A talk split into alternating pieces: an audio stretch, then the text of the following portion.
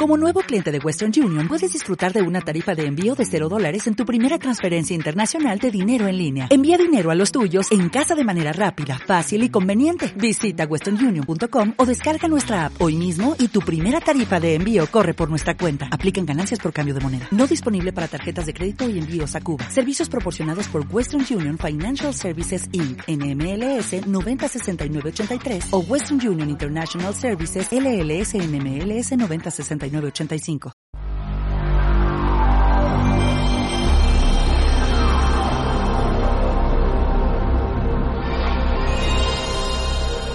Hola, bienvenidos al cuarto, cuarto podcast de los noobs. Mi nombre es Raúl Estrada y estoy con Luis Miranda. ¿Qué tal, Luchito? ¿Cómo te dicen ¿Cómo allá? estás? Eh, Luis. ¿Nadie te dice Lucho? Es un nombre. No, nadie me dice Oh, Lucho. Luis. ¿Sabes qué? Creo que Lucho me empezaron a decir. Pues cuando estábamos en Betaceta fue cuando empezamos a. Todo el mundo me empezó a decir así. ¿No se usa Lucho allá? Eh, no, no es tan. O sea, sí se usa, pero no es tan. tan No común. tan común. No, pero Aquí- mi nombre sí es como muy. bleh. Lucho aquí es súper común. En Sí, general. no. Acá Luis, muy, muy. bleh, no sé. Pero bueno. ¿Todo bien? ¿Cómo estás? Eh, yo estoy eh, inmerso todavía en las aguas de la antigua Grecia y me queda todavía un rato. Pero Oh. cosas de los juegos RPG, ni más ni menos. Uno Claro. se mete y son interminables y muchos side quests y bla, lo típico. Pero no estamos acá para hablar de Assassin's Creed, estamos acá para hablar de Blizzard. ¿Qué pasó con Blizzard? Blizzard. Estuvo bastante movido Blizzard anoche porque, eh, bueno, hay un par de noticias. La primera es, una es una noticia, otra es un rumor. La primera es que Mike Morhaime, que fue hasta ayer en la noche presidente de Blizzard, el CEO de Blizzard, eh, pues ya dejó la posición. ¿Era Después fundador de- también? Fundador, sí, fue, es uno de los tres fundadores de Blizzard y ya se retiró del cargo este después de 27 años.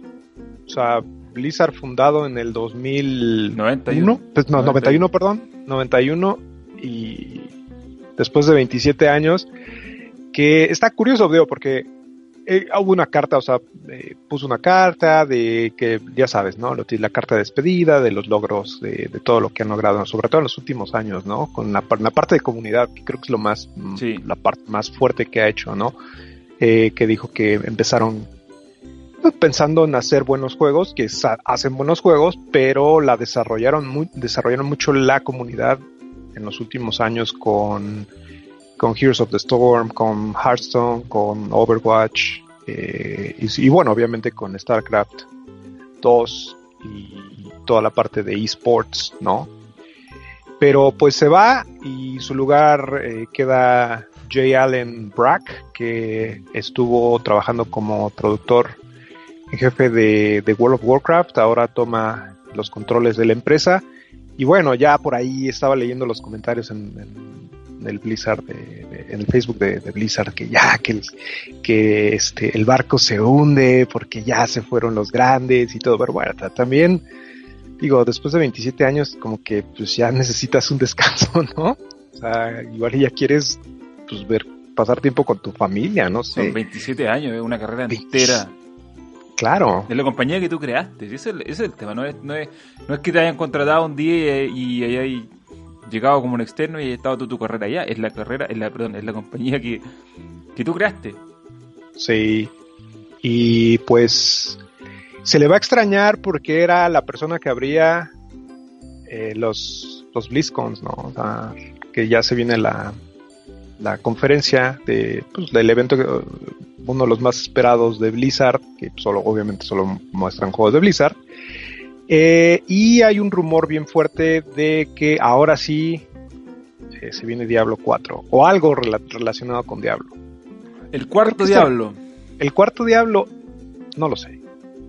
Todos los No. años apostamos por lo mismo, pero no lo sé. Y el rumor es porque después de la conferencia, después del keynote, hay una sesión de 45 minutos del juego. Hay una, bueno, es que Blizzard reveló la, agenda de BlizzCon. No dan muchos datos de qué es lo que van a dar en los, paneles de los juegos, pero sí dice el el que sigue al keynote es el futuro de Diablo. Entonces, regularmente este espacio es ocupado por los juegos que se anuncian. Eh, si se anuncia una expansión de WoW, el, primer panel que sigue después del keynote es, tocar del, el, juego, ¿no? Pero por ahí hay otras versiones encontradas porque dicen que solo hay dos, son, son dos paneles de 45 minutos de Diablo. Hay, me parece que dos de Heroes of the Storm y dos de World of Warcraft. Y los que no tienen mucho tiempo son Overwatch, Hearthstone y me parece también que StarCraft. No estoy muy seguro, no he visto a detalle la, la agenda, pero sí, o sea, dicen que uno pensaría que debería de ser más de 90 minutos, más de dos paneles si vas a anunciar un nuevo juego. Entonces seguramente van a anunciar otra cosa. Pero siento que ya es tiempo de que anuncien pues, lo que sigue de Diablo, ¿no? Porque se está volviendo como un Skyrim. O sea, si te Diablo... El Diablo 3 salió en 2012. Sí, y ahorita sale en, Nintendo Switch este año, ¿no? Igual Diablo no es un juego tan grande como para o sea, no es un juego tan grande en, el sentido de que no es un proyecto, por ejemplo, Diablo 3 con todo lo que de la casa subasta y todas esas cosas que se cancelaron después. Eh, no es un juego como, como Warcraft, no es un juego como Starcraft, no es un MMO, es una aventura más, entre comillas, tradicional. Por lo tanto, 6 años, a menos, o sea, no creo que hayan estado 6 años trabajando entre, entre uno y otro juego, si es que va a existir una cuarta parte. Pero es un juego como más que tú puedes decir, perfectamente lo pueden hacer en dos o tres años siguiendo el formato de antes y no debiera ser problema. No es como desarrollar un Warcraft como el Warcraft 3 de nuevo, o sea, no es como eh, crear una secuela de un RTS, no es como crear una secuela de un juego de estrategia. Sí. Es un proyecto más acotado. Que quieren, hay mucha gente que quiere una remasterización o algo relacionado con, Warcraft 3, ¿no? Yo no sé mm. si eso puede, pudiera ocurrir en algún momento si entrar en los planes, porque también hay que pensar cuáles son los planes del nuevo CEO de la, de la mesa, ¿no? ¿Quién va a estar eh, ahí? ¿Cuáles son los, va a ser la política de lanzamiento para, el futuro? La, política de la compañía, porque pues ahorita son los esports, eh, los juegos como servicio, básicamente es Diablo, así ha funcionado, o sea, ha funcionado con temporadas, ha funcionado con expansiones y y sigue siendo divertido, o sea, tú entras y puedes jugar las expansiones, puedes ir por el perdón, puedes jugar la, hay una parte que es como de mm, aventura, creo que es el modo de aventura, si mal no recuerdo, mm. que te brincas la campaña y que eso va a estar disponible en la Switch. Que no es necesario que termines toda la campaña, tú puedes entrar al modo aventura y puedes ir eh, em, en cada uno de los escenarios, del, obviamente de la campaña, y te dan ciertas misiones de que tienes eh. que matar a tal y bla. ¿no? Pero eso es para el, para el loot, o sea, para que puedas eh, tener mejores armaduras, ganar más experiencia y eso, ¿no? Pero yo siento que eso ya, o sea, ya, ya cumplió, su momento. Siento que sí hay, debería de pasar otra cosa. Hace no ¿Cuánto tiene la expansión del Necromancer? ¿Fue un año? Dos años, ¿no? ¿Salió el 2016? No, yo creo que salió antes. Sí, debe de ser del 2016, ¿no? Porque aparte está la expansión oficial de porque eres Diablo 3, luego viene. Ay, es la segunda. No recuerdo, no, recuerdo ahorita el nombre, pero todo, todo está en, Eternal Collection, que está en consolas y que está aquí viene para Switch. Pero bueno, eso es lo que, lo que se viene para BlizzCon. De World of Warcraft se sabe que la última expansión ha vendido muy bien y que ha generado mucho, ha hecho mucho ruido y me llegó un correo y le llegó prácticamente a todos los que están suscritos a la, a la lista de Blizzard que si comprabas tu boleto virtual para, BlizzCon, para BlizzCon te dejaban jugar el WoW Classic, que es la versión de World of Warcraft inicial. ¿Te acuerdas? El, el sí, vainilla. Sí, sí, sí. Que mucha gente que lo estuvo pidiendo y que ellos cerraron los servidores. ¿Te recuerdas el, el nombre de del Vanilla? que cerraron. el... Ah, no, no me acuerdo el nombre. Pero bueno, lo cerraron, ¿no? Y prometieron que iban a trabajar en esto, pero bueno, pues no ha habido muchas noticias hasta ahora. Obviamente Blizzard está muy con muchos secretos ahí, mantiene todo bajo llave y no vamos a saber hasta que pues, se lleve a cabo el evento, ¿no? ¿Qué es lo que se viene? Seguramente iba a ser también la presentación como en sociedad del nuevo, del nuevo jefe de, de Blizzard. Sí, seguro es el que va a abrir, ¿no? La, pues el evento. Seguro es el Sí. que va a dar el keynote. Decir, hoy vamos a hacer esto, no se preocupen, no van a haber cambios. Eh, día siguiente, Blizzard despide a 20.000 desarrolladores. Oye, ¿sabes qué? Eh, estaba pensando con todo lo de Telltale y de todo eso. Estaba escuchando un podcast que me gusta que se llama Game Dev on Chain, que es básicamente de puros eh, cosas que ocurren en la escena de desarrollo. Creo que Blizzard es de las pocas compañías en las que los empleados sí se mantienen durante un buen tiempo. Hacen carrera, digamos. hacen carrera ahí. De la- el que está a punto de tomar la posición de, más bien, el que ya tomó la posición de, de CEO, lleva 10 años ahí. Y ¿alguna vez has ido a Blizzard? No, A la- las oficinas están, cada determinado tiempo te dan un reconocimiento. Eh, te pueden dar, me parece que te dan un anillo, te dan un escudo, te dan la espada, si mal no recuerdo, la espada esta de, de Arthas. Eh, cada cinco años te dan un reconocimiento y eso los pones arriba de tus lugares. Y cuando pasas por las oficinas, pasas por los lugares, te dan el recorrido, hay mucha gente que tiene los escudos, o sea, que son de cinco años o 10 años. O sea, mucha gente ahí que ya hizo carrera. Entonces, siento que la, mientras no cambien, pues, ¿cómo se le, se le puede decir, no? El esquema de, de trabajo, el, em, tiene un nombre, ¿no? Esto como el- todo este tipo de, de- filosofía de trabajo, ¿no? De, filosofía de empresa. Mientras no la cambien, yo creo que Blizzard va a seguir bien. No como Telltale. no como Telltale. Lo que pasa es que el- igual Blizzard dentro de todo es, un- es como un bicho raro del- de, la- de las compañías de desarrollo, de desarrollo tradicionales, por lo que te estoy diciendo, que la gente se mantiene muchos años. eh, en Estados Unidos, sobre todo, el mundo del desarrollo de videojuegos, los, estudios, puede, ser como, entre comillas, glamoroso, eh, artístico todo, pero, pero la, la parte fea es la que pasa con Telltale y no solo con Telltale, o sea, todos los años se cierran estudios. Eh, y no solamente el cierre de estudios, también está el tema de las eh, de las horas extra, las semanas que se convierten, pasan de ser de, de 40 horas, se pasan a ser semanas de 70 horas, donde se trabaja de, lunes, de domingo a domingo. Eh, y es como, por eso, o sea, por eso digo que lo de Blizzard escapa como a la triste regla de, de- del desarrollo de los videojuegos porque mm, trabajan con más tranquilidad. El hecho de que haya gente que esté por 10, 15 años ahí y no piense en irse, una, porque es complicado irse para otra, para otra compañía que te dé esa estabilidad, y dos, porque seguramente la, la compañía también eh, incentiva, yo no sé cómo será realmente, pero me imagino que incentivan a que la gente se mantenga ahí, no se vaya, que trabajen en algo que les gusta, que tengan sus espacios de, de, esparcir, de esparcimiento, entretenimiento. El, el mismo hecho de que hagan la, las BlizzCon, que yo no sé, tu ido, pero me imagino que los desarrolladores mismos también participan en eso. Sí, sí, en los paneles están ellos. Hay una, com- o sea, sí es de las pocas compañías, si no es que la única que creo que hace un evento de comunidad muy grande y que sí le dedica mucho tiempo, porque a final de cuentas vives de eso. O sea, Sí. si no tienes una comunidad nutrida y no le das tiempo, no te pon- no la escuchas, eh, no, pues no puedes hacer juegos como servicio, ¿no? O sea, no puedes hacer el tipo de juegos que hacen ellos, no puedes pulir las cosas. Sí, porque Blizzard no es una compañía que haga 30 juegos. Hace. Saca. A ver, el último que sacaron, el último, último, último, ¿cuál fue? Overwatch. Y también está. Overwatch. eh, este, sacaron uno de cartas, si no me equivoco. Hearthstone Sí, pero eso fue antes o después de Overwatch? Antes. fue antes de Overwatch. Y antes de Overwatch sacaron Heroes of the Storm, que es como un spin-off. Sí.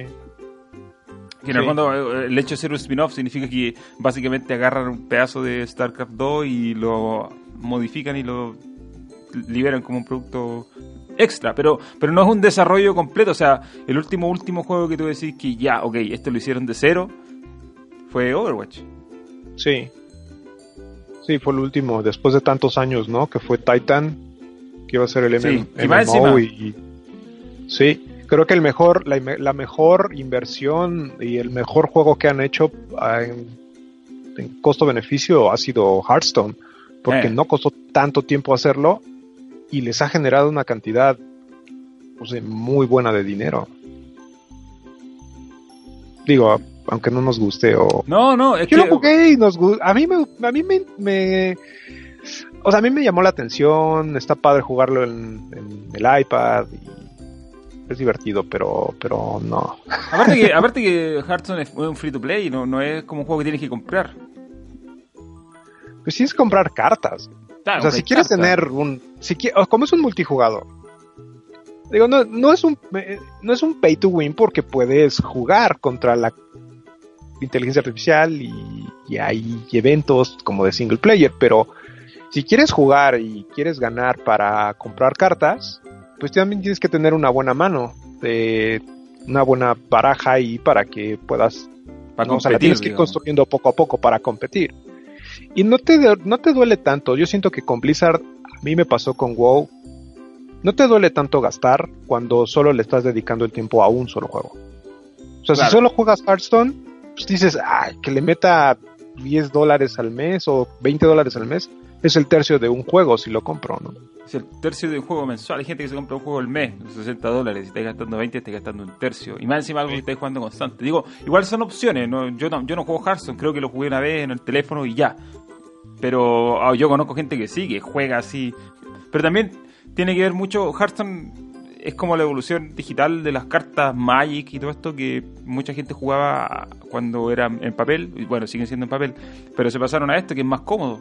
Todos tienen un smartphone, tenían juego ahí, es como es otro tipo de Y- público, quizás. No, no necesariamente el público como uno que consume videojuegos de la forma más tradicional, sino que va- es como, ¿cachai? Otro producto para, para los que juegan videojuegos normales, pero también para otra gente que seguramente viene de viene de otras escuelas de juegos, de juegos de cartas coleccionables.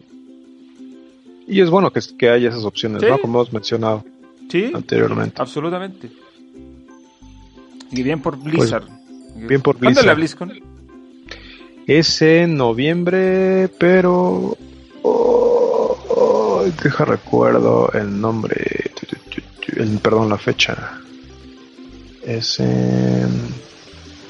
Bueno, si cambiamos y ahorita, ahorita retomamos esto, este, retomamos el tema. 2018.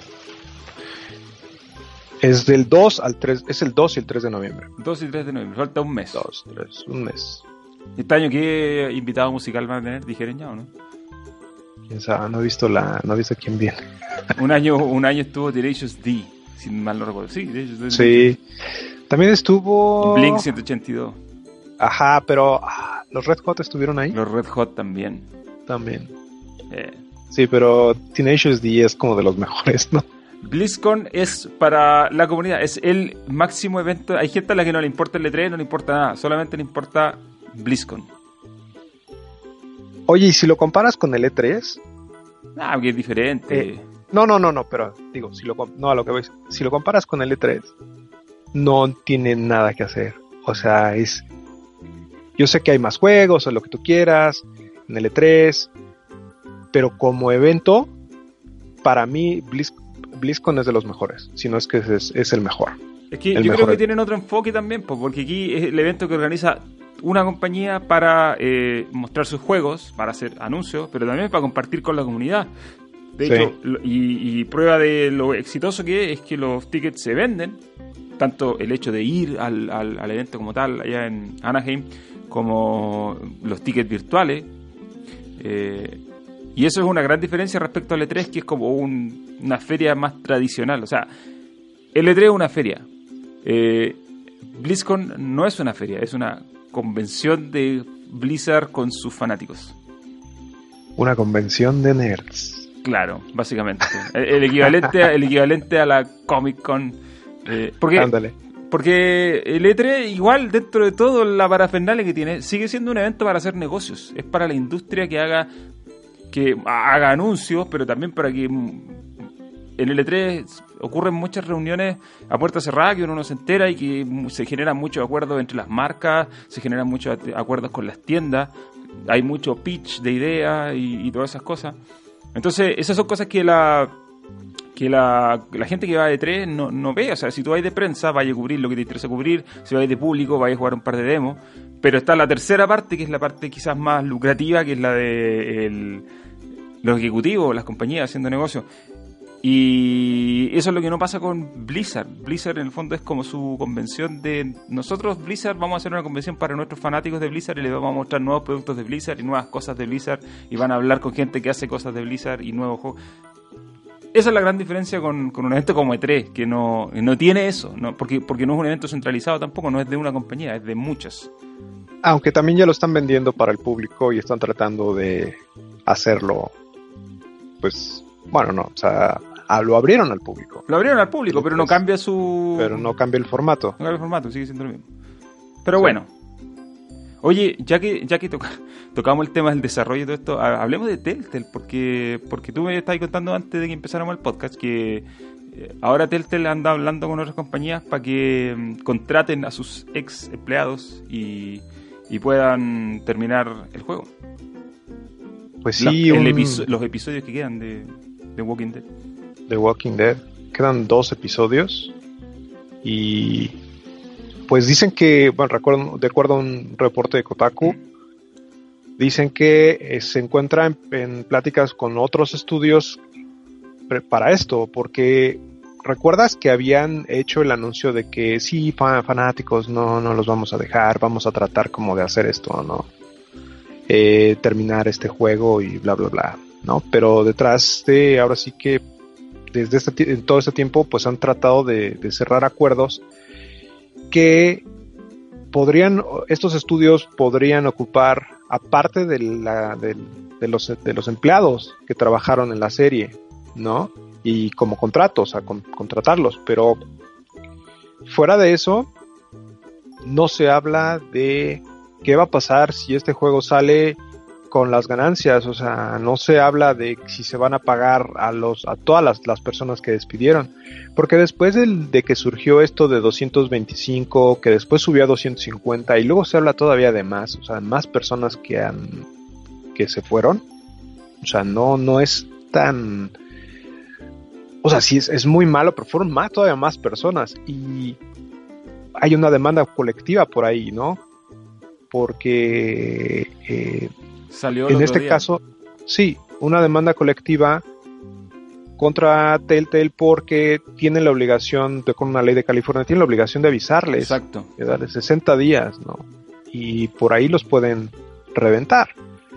Pero, pero bueno, o sea, esto a mí la verdad me da, no, no sé, no sé qué pensar, o sea, es, creo que lo que estábamos hablando ahora y, y también tú lo tocaste en tu columna, es como súper tóxico, malo. siento que es tratar al empleado mal, ¿no? Es una, pésima práctica de estar preocupado por sacar esto, pero no estar preocupado por pagarle a todos los empleados que les, les debe una compensación, ¿no? O sea, Telltale es un estudio que está en California, está en San Francisco, ¿no? está en la bahía. Es carísimo vivir ahí, carísimo, o sea, se ha los precios se han elevado en los últimos años a lo, a lo bestia por todo el boom de Silicon Valley. Eh, a esto le sumas que los desarrolladores, comparado con los sueldos que ganas en Google, en Facebook y en las otras empresas de tecnología en Silicon Valley, lo que gana un programador de, de juegos ahí en la bahía o en general, pues es como un chiste. O sea, no es, no llega al nivel de lo que gana un programador en Google. ¿no? Eh, muchas de estas personas no tenían, bueno, estaban viviendo al día, algunas pues se pasaron, o sea que se acaban de cambiar y todo, ¿no? O sea, su seguro médico concluía al final del mes, un desastre, ¿no? Y ahora pues estar buscando terminar la, la serie de juegos solo para quedar bien con los fanáticos. Que bueno, al final de cuentas a los fanáticos yo también vi como que no les importa mucho lo que ocurrió, ¿eh? porque había muchos comentarios que decían, ay, sí, por favor, no me decepciones, Telltale, o sea, yo quiero ver cómo concluye la historia de Clementine o de tengo mucho tiempo invertido aquí, necesito saber el final, ¿no? Pero, no sé, o sea, esto sí está muy caliente. Digo, es lo de, digo, es lo de menos, al final lo que pase con la historia con el, juego, y no lo digo, no lo digo eh, por menospreciar a, a la gente que, que, quiere el fin, pero si tú pones en la balanza lo que está pasando, eh, es completar la historia de tu juego que lleváis jugando cuántas temporadas, cuatro, no sé cuántas son, versus gente que te quedó prácticamente sin nada, eh, que no tienen para pagar, o sea, pagaron su último arriendo, sus últimas cuentas y se acabó. Y si tú eh, miráis el cuadro general, eh, insisto, que el juego no esté completo no es nada. Ahora, yo tengo un amigo que probablemente va a escuchar esto, que el otro día me está diciendo que él compró el Season Pass de la última temporada y le quedaron debiendo episodios. Eh, entonces, ¿qué, va a pasar ahora? Yo le decía, bueno, aquí, si él la, no sé, si la compré en PlayStation, en Xbox, o sea, tú perfectamente podrías pedir que te devuelvan la plata y que te la devuelva en este caso Sony o Xbox o el que sea, al que le compraste, digamos. Y ya después que ellos se entiendan con Telltale, pasen a ser qué sé yo, a ocupar la lista de acreedores, no sé, algún, algún tipo de mecánica financiera para resolver esto. Pero al final la gente que compró, por un lado, no tiene por qué pagar, eh, pagar en el sentido de pagar el pato por, por, por esta mala gestión de los directivos de la compañía. Y eso por un lado. Pero por otro también está que los desarrolladores menos tienen que por qué pagar el pato de la, peor, eh, de la mala gestión de la compañía. Y si tú ponías la balanza que es peor, obviamente que quedarte con dos capítulos menos de algo que lo que pagaste 40 dólares o no sé cuánto vale la temporada, versus quedar eh, la gente que no le pagaron indemnización, compensación y todas esas cosas que tenía que haberle pagado por ley. Hay como una, hay como una, hay como una diferencia en importancia, creo yo, que es bastante grande Claro, porque ¿cuánto vas a perder? O sea, ¿20 dólares? ¿10 dólares? No sé. Sí, no sé, no sé cuánto cuesta el Season Pass. Probablemente 40 o 30, no creo que más que eso. Eh... O sea, pero, ¿sabes a mí? Yo, ok, o sea, no, entiendo que no es culpa y todo, pero también debería de haber un poquito de empatía porque sí he leído comentarios bien malos de los desarrolladores. Es como el, el, el tema de los DLCs. Eh, no, los desarrolladores deberían de, de, no deberían de cobrar. O sea, esto es un trabajo apasionante y, muchos quisieran estar ahí. Eh, o sea, los desarrolladores por, por amor a la comunidad tendrían que hacer el final de, de, Walking Dead de la última temporada, lo tendrían que hacer gratis, solo para sus... Y dices, o sea, dices, o sea, esto es un negocio. y sabes también cuál es...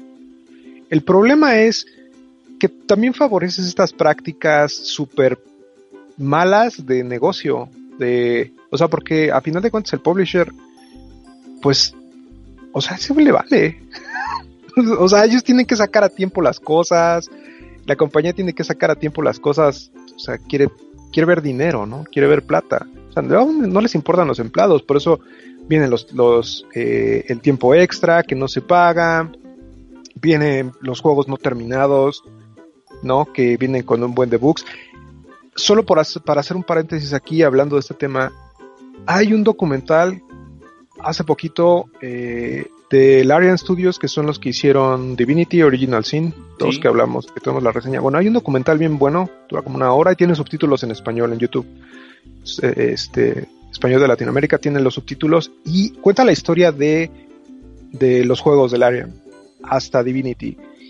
Y hablan, ahí es bien importante si lo quieren ver, porque habla del tema de cómo, cómo ellos lidiaron con los publishers y cómo exigieron eh, el dinero y, bueno, cómo exigieron sacar, sacar los juegos en un tiempo pues que todavía no estaba terminado. Y también, también se ven ahí por ahí algunas malas decisiones como de pensar muy grande en los juegos o cosas que también no puedes terminar, ¿no? Que fueron los primeros Divinities. Eh, el Beyond Divinity, que no fue tan, tan bien recibido, fue porque se entregaron juegos no completos, ¿no? Ese y un Divinity 2 que salió en Xbox 360 y en PC. Pero bueno, eh, habla mucho del tema de los publishers y de por qué la compañía ahorita no depende ya de ellos, porque también es, un, es una lata trabajar con, con, ellos, ¿no? Por los tiempos, por todo, la gente se quema. Eh, este, pues trabajar en videojuegos no es como lo, más bonito, ¿no? Como mucha gente piensa. No es, no es el es un trabajo que mucha gente lo ve así como, oh, es mi trabajo ideal porque nos gustan mucho los videojuegos, pero, pero al final termina siendo un trabajo peor. O sea, cuando la gente en los videojuegos, y, lo puede decir gente que está en Blizzard, o te lo puede decir gente que está, no sé, en Naughty Dog, o en algún estudio de eh, Microsoft, que son los que tienen, entre comillas, más estabilidad, cuando, lo, cuando va bien el trabajo, va súper bien. Pero nada te salva de las semanas de 6, 7 días, nada te salva de las horas extra. Eh, y, eso estamos hablando de estudios grandes, o sea, estudios que tienen recursos, compañías grandes que, se pueden dar el lujo de regresar los juegos y sacarlos bien o tener empleados a 300 personas en un solo lado. Pero cuando tú empiezas a bajar hacia atrás a estudios más chicos como Larian, como Telltale, que Telltale tenía 250 personas, a mí siempre me pareció que 250 personas para el tipo de juego que hacía Telltale era como exagerado. Ahora sí, ellos sacaban muchos juegos y por ahí yo creo que iba el, error también. Estaba tratando de hacer casi venta por volumen y si los juegos le empieza a ir mal a todos, porque a, Telltale al final cayó en que los juegos no se vendían. Eh, y quizás también porque ya habían tantos juegos iguales, hechos de la misma manera que la gente se cansó. Eh, y aparte no eran juegos caros, o sea, los juegos de Telltale costaban 30 40 dólares, creo, si no me equivoco. Por lo tanto, era insostenible y a eso súmale, súmale también que... Ay, ¿Por qué todas las empresas se dan para San Francisco? Yo sé que hay esto Silicon Valley y todo, pero el costo de vivir en San Francisco eh, y de vivir en esa zona es altísimo, aún incluso para compañías como Google, como Apple, como qué sé yo, todas las que están metidas ahí. Eh, pero las que no son compañías grandes van a tener estos problemas y, es como contradictorio que tú decís salgan de ahí porque, porque sería como la mejor solución y aún así siguen habiendo compañías ahí. El otro día hablábamos de Double Fine. para los que no saben, Double Fine son los que mm, la compañía de Tim Schafer o Schaffer, no sé cómo se pronuncia, eh, que hizo el primer Kickstarter eh, popular en videojuegos que fue el de, el de Broken Age. Pero eh, Double Fine es una compañía chica y está en pleno San Francisco. ¿Cómo se mantienen? Gran pregunta, porque tampoco sacan tanto juegos.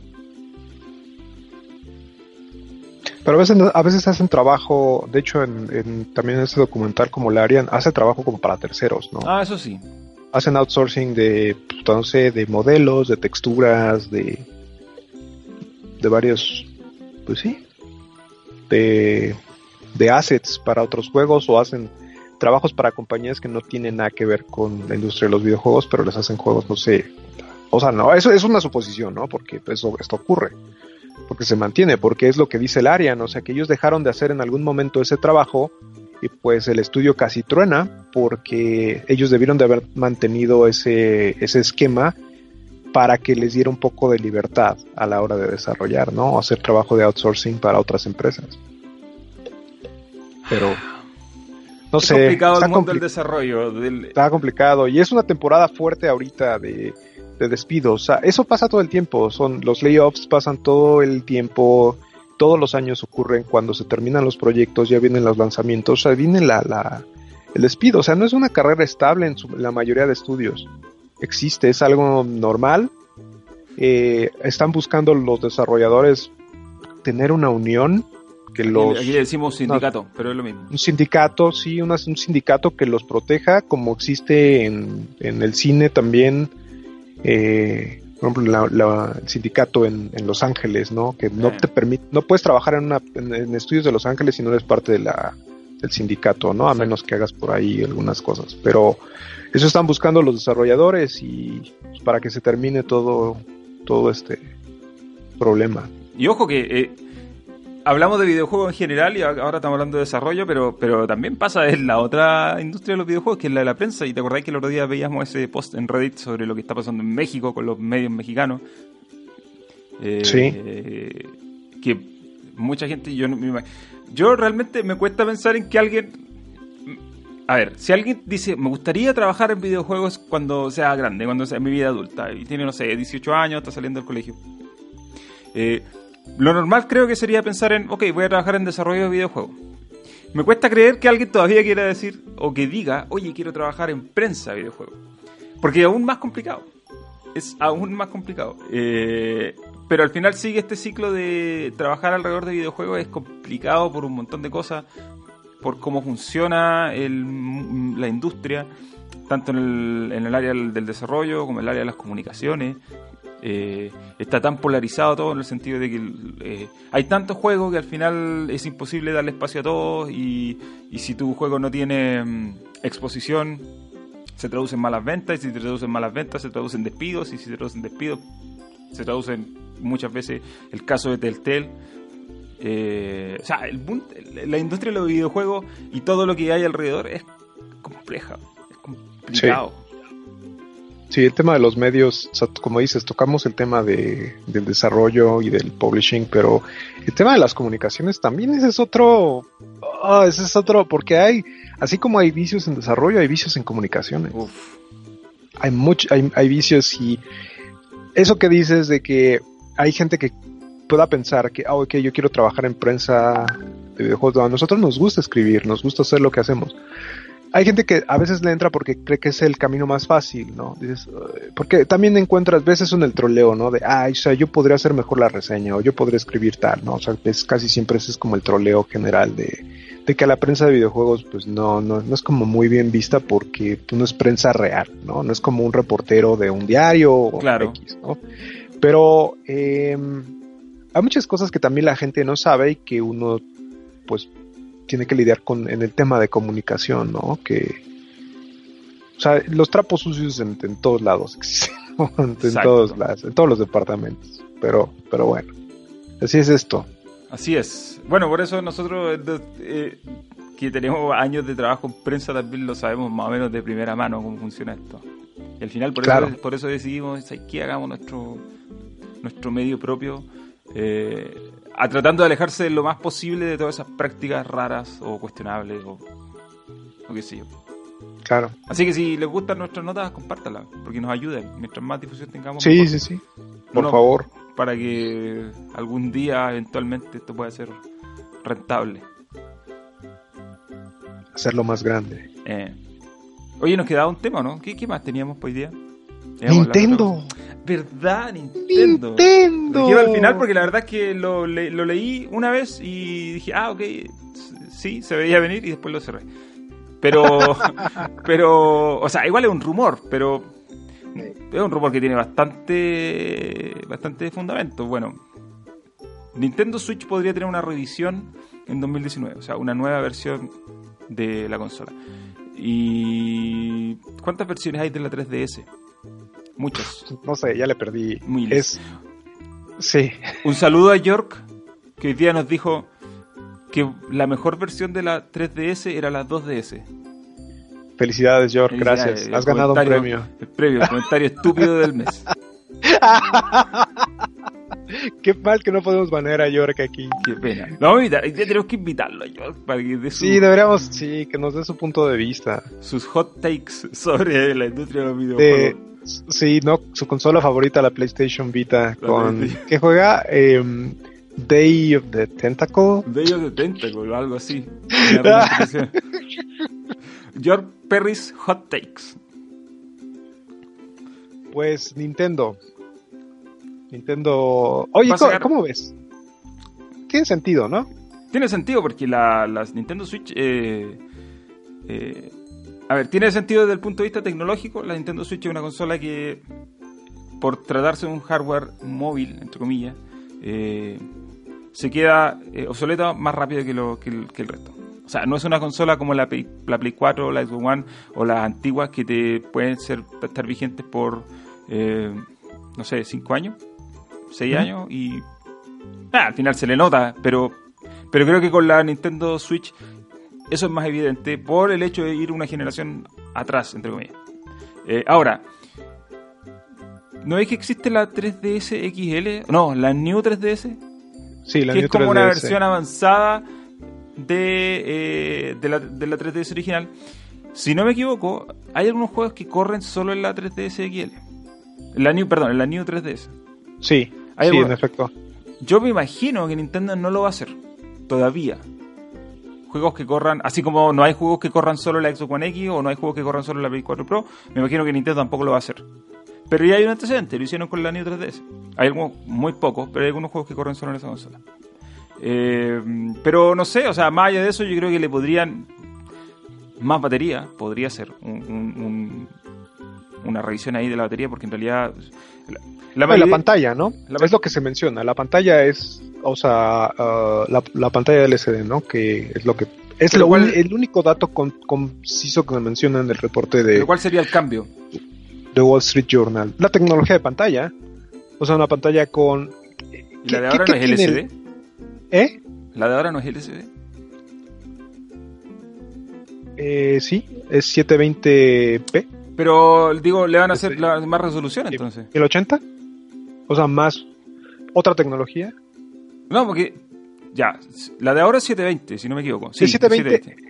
Obviamente es, es, o sea, escala 1080 cuando la tienes Cuando la conecta, pero la pantalla, no, la yo me refiero a la La- pantalla portátil. La pantalla es, es 720, Tendría pero que- si, cam- si cambias la pantalla, si le metes más resolución, tienes que cambiar la batería. Exacto. Y al final, vaya, ok, le van a meter más batería, va a llegar igual, va a llegar con la misma duración. Que son como, dependiendo del juego, van a ser 5 o 6 horas, no es mucho. Para una portátil encuentro que no es tanto. Mira, a mí, eh, o sea, eh, la Switch utiliza un, un, un- un chip de Nvidia. ¿no? O sea, PlayStation y Xbox utilizan AMD eh, y están como ligeramente mejor preparadas para el, pues yo creo que para un par de años y ya, ¿no? O sea, no creo ¿La que, no creo que más. La, perdón, la Xbox One y la, y la sí, PlayStation es 4, dos las más- normales, Dos más y ya. Porque también está la Pro y está la Xbox One X, va. No, pero dos, Pero- pero la pero en, en- en términos de, de- del chip de, de la tecnología Tegra que tiene la Switch es un X1 y ya van en o sea ya está el X2 y hay un nuevo chip que se anunció ahorita te digo cómo se llama Es que es el tema con, lo- con los chips de, de- Sí. de la Switch, que ni siquiera es un chip que está personalizado. No es un, No, es un chip, ARM. Es, es el básico, el X1 básico nomás. No tiene nada. sí o sea hay otro nuevo bueno relativamente el último que que fue anunciado a finales del 2000 ah, o sea, el Xavier es sí es Xavier Xavier es el último Tegra que fue anunciado hace dos años Entonces, Sí. sí. exactamente hace dos años fue anunciado 2016. ajá y supuestamente iba a llegar en el 2018 no o sea que iba a ser lanzado en el 2018 ves que Nvidia ha trabajado muchísimo en, en tecnología, ha desarrollado, o sea, se, se ha metido mucho, ¿no? En la cuestión de inteligencia artificial, o sea, ha desarrollado mucho sus chips. Es probable que pueda venir la nueva Switch con esto, ¿no? Y sea una especie de new, new Nintendo Switch preparada como para el futuro, para juegos que podrían salir a, a futuro, ¿no? Pero no igual, sé, o sea, pero igual sigue siendo, sigue estando no a la par del resto. Sí, sigue estando no a la par del resto, porque es un chip móvil, ¿no? O sea, no- igual no creo que Nintendo lo necesite. Ya, yo creo que está Sí, clara la, la, la- en este año y medio de la consola, yo creo que está súper claro el, el enfoque. No, no necesitan más para los juegos que ellos están produciendo, ya sean los juegos, tanto los juegos que hacen ellos mismos, como los juegos que hacen Tier Party exclusivos para la Switch, mucho indie, que con la, con el, con la hardware que está ahora está bien. Y cuando hay que hacer ports, eh, se recortan, digo, de juegos AAA, como los juegos que los juegos que está sacando Bethesda, pero también tampoco es que esos juegos vendan tanto como para que digan, eh, ok, eh, está bien, está bien de potencia, o sea, no sé, estoy pensando en Doom y estoy pensando en Wolfenstein, que son juegos que están súper bien porteados. Siempre hablan de que básicamente es un magia lo que hicieron ahí. Pero tampoco son juegos que vendan tanto. O sea, la- la- las versiones originales, ya sea de PC o de las otras consolas, son las que venden todo. Entonces, al final terminan siendo versiones secundarias para jugar en portátil. Pero a mí me da la impresión de que la gente que juega en portátil no está interesada en jugar esos juegos porque no están hechos para portátil. Entonces, eh, no veo necesario. O sea, yo creo que sí deberían hacer algún tipo de ajuste en, términos de hardware porque ya en el otro año va a estar. Eh, va a ser como necesario, sobre todo para empezar a dar un salto un poco en. Sobre todo en el tema de la pantalla, quizás a lo mejor en la batería. Pero tampoco que necesite la Switch ponerse a la altura de lo que son las otras consolas. Aparte, si lo hace, ya digamos que el otro año la, la- no sé, la Switch que salga tiene la potencia de una Play 4 o de una Xbox One, ya, pero la seis años tarde, es como Al final sería lo mismo. Ay, y ahorita el interés, bueno, ves que está todo el tema de el- la nostalgia y que ahora ya se pueden emular los juegos viejos en la Switch y el por el es por el sistema online, ¿no? O sea, Claro. pues, te da como esa opción, ¿no? Sí, o sea, y, y hay todo, toda esta explo- explosión de juegos indie que están apareciendo en la Switch, que ahora ya es como el lo más redituable para los desarrolladores lanzar su juego en Switch que en lugar de irse por Steam o por otras opciones, Switch es la mejor opción donde recuperan el dinero. La Switch se convirtió Eh. en la nueva PS Vita, la sucesora de la PS Vita para los, para los indies. Todos Sí. ahí. Entonces, yo creo que como dices, no hace falta ponerse a la par. Estaba viendo que el chip que tiene la Switch es, su- o sea, es tecnología Maxwell, que traducido a tarjetas de video es una 960, o sea, güey, es como del dos, eso es del 2015. Eh. es tecnología En del 2015 salió la, no- la, nue- la, la, la 900. Eh, La 960, sí. O sea, son las 900, la serie 900, porque ya estamos, ahorita duró mucho, es Maxwell, después, después fue Pascal, que duró muchísimo tiempo, y apenas ahorita salió eh, Volta. Sí. Bueno, no, no es, es Volta. No sé si es Volta, pero la, que- la que sale la ahora, la, la serie La de- última, sí. Serie 20, digamos. Pero, bueno, Sí. No, o sea, No yo creo que. Lo, mira, bueno, ese del, yo, yo dije que había dos partes por las cuales esto tenía sentido. Eso es el lado tecnológico.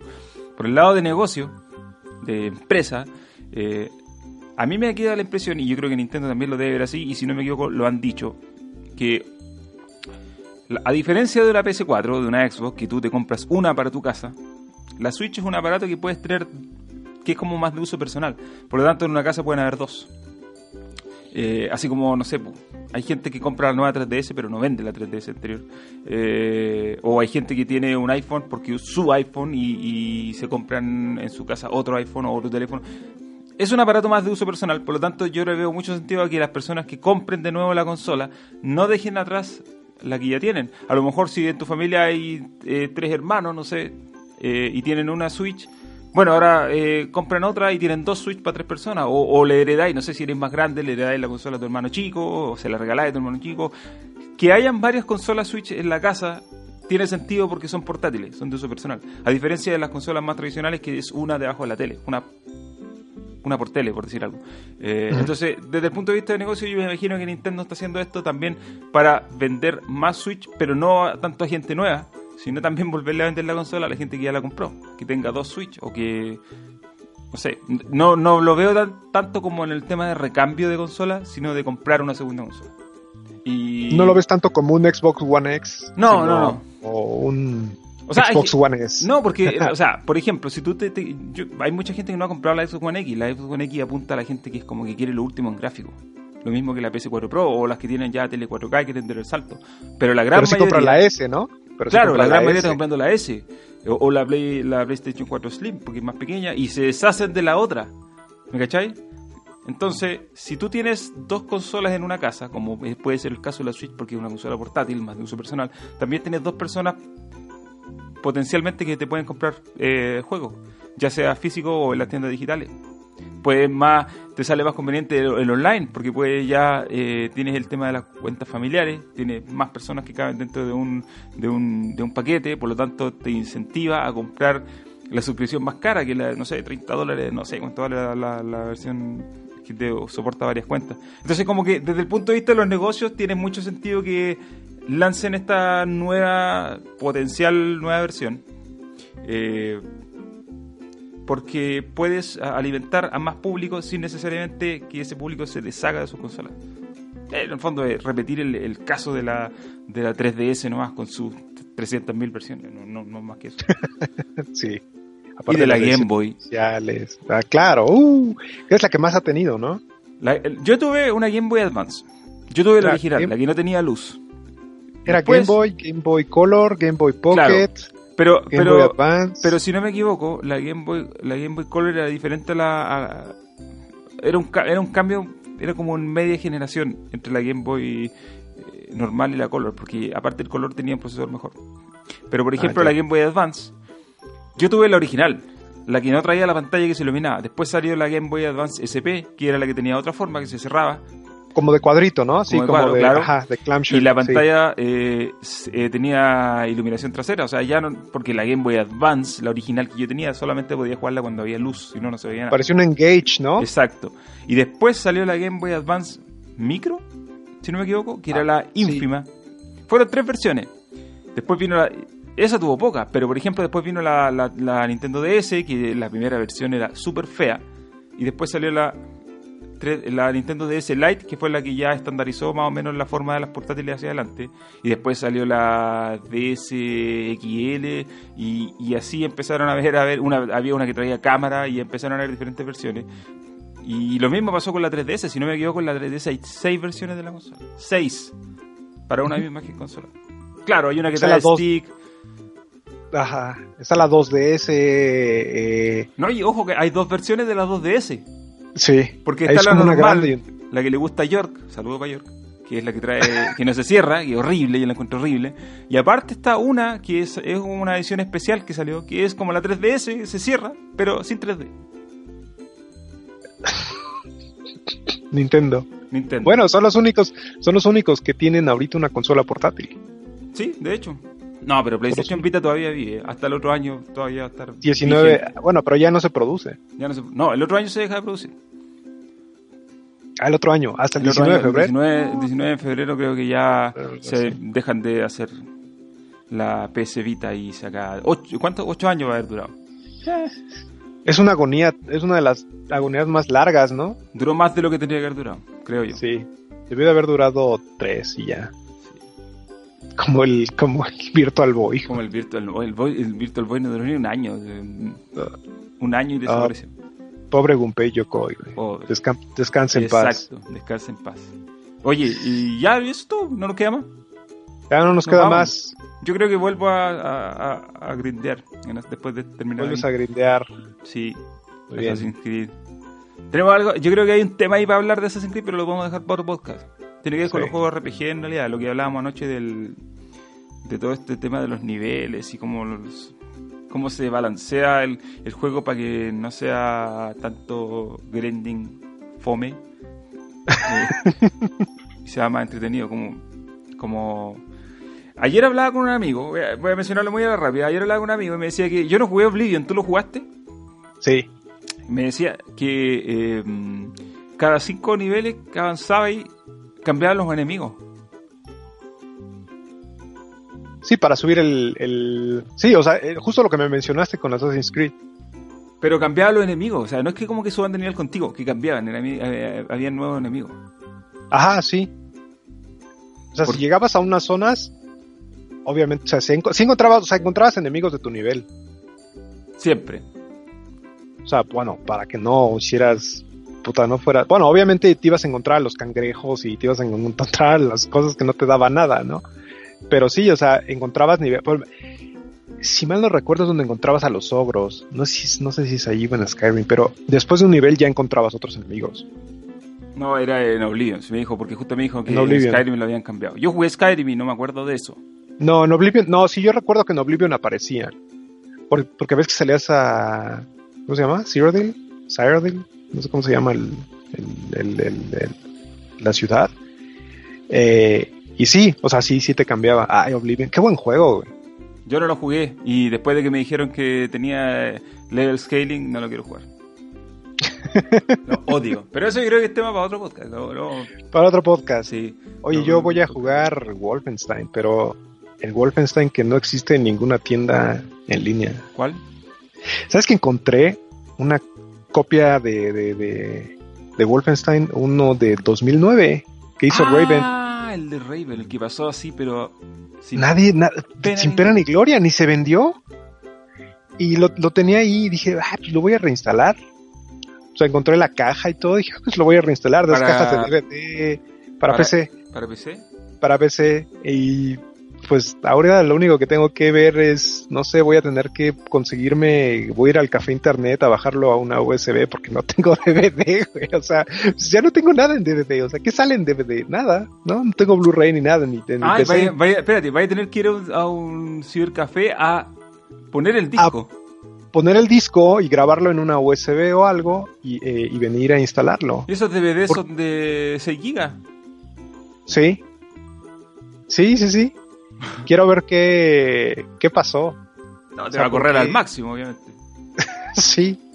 Tengo que ver, Oye, quiero ver qué tecnología. Es una ¿Qué- buena qué tan- idea. Es una buena idea hacer algún video o algo así. Está, está bueno, porque ese, ese realmente es un juego que pasó, pero absolutamente bajo el radar. No, no, no. Y desapareció, o sea, desapareció de las tiendas porque es de Activision y ahora la, la licencia la tiene Claro, no Bethesda. lo pueden meter. Es como lo que ha pasado con los juegos de las tortugas ninja y de, y de todas estas licencias que se te vence la licencia y los tienes que sacar de la tienda, no lo puedes vender más. La gente que si te lo encontráis en una tienda va a comprarlo físico, claro, lo puedes comprar, pero las tiendas digitales desaparecen porque no tienes la licencia.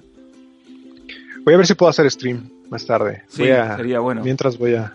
Si es que, que lo veamos. todavía quedan Sir Café allá. sí, todavía hay. No, aquí, aquí también, pero, pero encontrarlo es. Nada más, no sé, voy a ver ahorita de alcohol, ¿cómo se llamaba? El alcohol 120. Alcohol 120, ¿no? Tecnología de otra, de otra época, absolutamente. Sí, porque tengo que hacerlo de modo que no me vaya a dar el error de el no CD, ¿no? Porque cuando Claro. haces una copia, ajá. Ah, bueno, pues ay, si no baja un crack. Total Sí. tengo la copia, o sea, Sí, exacto. Eso, eso no venía Aparte no con de afectó- nuevo, ¿o sí? No. aparte no afectó, no, aparte no afectó a nadie. No, quién sabe qué, qué DRM traerá. No sé. Es del 2009, entonces ya investigaré qué, qué Debe DRM. algo, pero debe ser algo muy precario para esta época. Dar más craqueado. A ver si aparece en, en Wikipedia. O sea, es el If, If Tech 4, que es el de Rage, ¿no? El de Rage. No, está bien Ajá. optimizado, se te va a correr bien. Sí. A ver. A ver qué tal. Ya. Bueno, Ya, nos vamos. gracias por escuchar. Podcast Gracias, número 4. suscríbanse. Oye, gracias a la gente que me ha dado, eh, se ha dado el tiempo de escuchar los podcasts anteriores. Yo pensé que íbamos- no iba a ser tan así como.